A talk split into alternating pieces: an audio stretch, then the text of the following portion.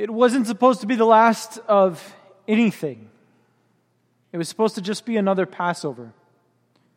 Just as the disciples and Jesus had, had celebrated dozens of times throughout their lives. They probably sitting there expected to be gathered again around this meal together in about a year's time. But here they were. And Jesus was, was speaking the words of a Passover in, in a way that they had never heard at other Passovers claiming that he himself was going to be offered up in this moment, and it made no sense. In the reading today, he asks this question that I think is, is pertinent to the entire understanding of Holy Thursday as he tells the disciples, Do you realize what I have done for you? Jesus had recently, on Palm Sunday, entered the city to great cheers of, of those who had gathered. They wanted to make him king. They wanted to, to sit him upon a throne. They wanted to put a crown of jewels upon his head and to lift him up for all to see. And here he was dropping down on his knees, a towel in his hand, washing the feet of his disciples. Do you realize what I have done for you?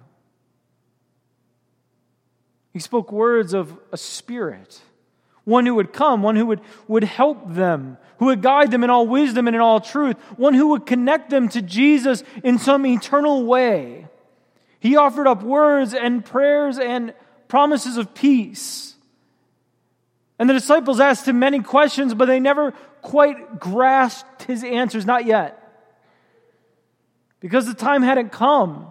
It was close, but it wasn't yet. Do you realize what I have done for you? I am struck by that question that Jesus offered to his disciples tonight. Jesus offered them a Last Supper. Jesus offered to them a last act of service, of love. Jesus offered to them a last gift and a last command love one another as I have loved you. Greater love has no one than this that a man lay down his life for his friends. Do you realize what I have done for you? He asks them, but they do not know. Because he wasn't the king they were looking for. Just as they had been looking for a king in the time of Saul and David, and they thought if we just had a king like all the other nations of the world, then it would be great. Then things would be fine. Then we could be wonderful and powerful. They wanted someone like Caesar so that they could have victory that they could win some battles and claim for themselves some land. And that's not the king that they needed. They needed a king not who would fight against another person, another nation. They needed a king who would fight a battle of ancient origin that goes all the way back to the beginning. A battle that was deeper than any battle that can be fought with swords and shields. A battle that was darker than the darkest of nights. They needed a king who would come and fight a cosmic battle against forces of evil, the evil one, death itself. He came to strike the ancient foe that has so plagued humanity since the very beginning. Peasant or king, and everywhere in between for endless generations, it does not matter. Death. Death comes to us all. And so this night of last sets him on a path towards death. He must fight this old foe in battle. He must stand face to face and embrace death like all others had since the beginning of time. He took on flesh so that he could receive a mortal wound in order in doing so to, to strike death and conquer it once for all. Do you realize what I have done for you? They have no clue. But do we? Do we, thousands of years removed, where the reality of this night can easily become little more than another myth in the pantheon of myths? Do we realize what he has done for us? Because for us, this night of lasts becomes a night of firsts. The Last Supper that becomes now the First Supper, one of many that is celebrated throughout the world each day with great reverence. A Last Supper which becomes an eternal supper, that we get to participate in a foretaste of the feast to come. A last act of service, which shows us the type of king that we serve, who our God is, that our master would fall down on his knees and serve us. He would cleanse us. He would purify us. That we may likewise serve our God and our neighbor. What looked to be his last night on earth before they would take him and crucify him became the first of many for us. We know what happens in three days. We just have to wait three days. It's a light that shines brightest in the darkness. It's a light that illuminates the darkest of all nights.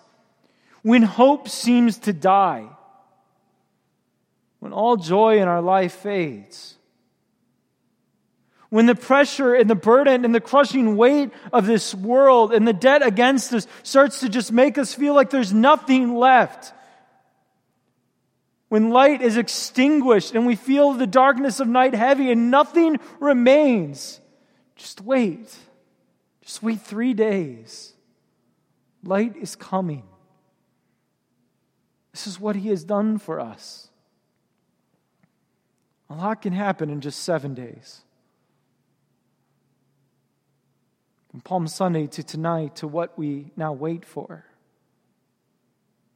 Brothers and sisters, I want to challenge you to make this more than just another Easter. Just as the disciples thought that night was just another Passover. It's so easy to just let it become mundane or to lose our focus. But I want to challenge us, even as we've gathered tonight, to become deepened in prayer and worship over these three days.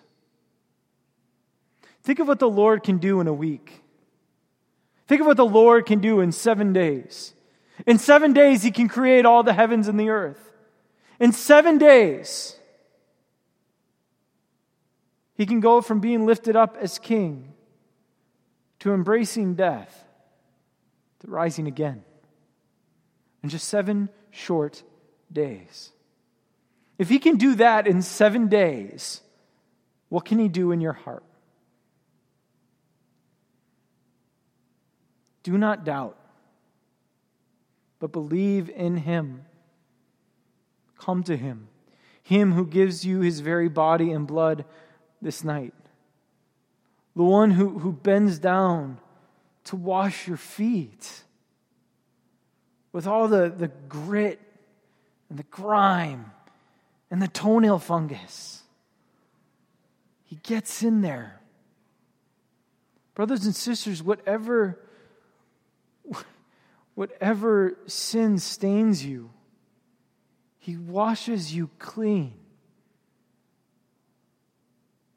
My prayer for all of us is that the Lord would open our eyes so that we could see what He has done for us. And then He would work in our hearts to be able to give Him thanks for such a great gift. So that He, as He asks even His disciples and asks us, Do you realize what I have done for you? Can answer, Yes, Lord. Yes, we now see, we now know, just as the disciples came to know, we now know what He has done for us. In just a moment, we're going to experience the washing of, of the feet. For those who are coming through, the adults coming through our confirmation program this year. And it, it's an image which causes us to meditate on what Jesus has done for us. It's a small little act watching someone's feet. But it reminds us that Jesus is our servant king. He, he doesn't just rule over the big things, the, the important things, the over the top things, the, the incredible things. But in the small ways, too, He's always near. Nothing's too insignificant or small in our life to bring to Him. And so He gets down on our level and He gets down on His knees and He washes our feet. All the grime, all the grit, all the dirt, He washes our feet. He washes you clean, pure.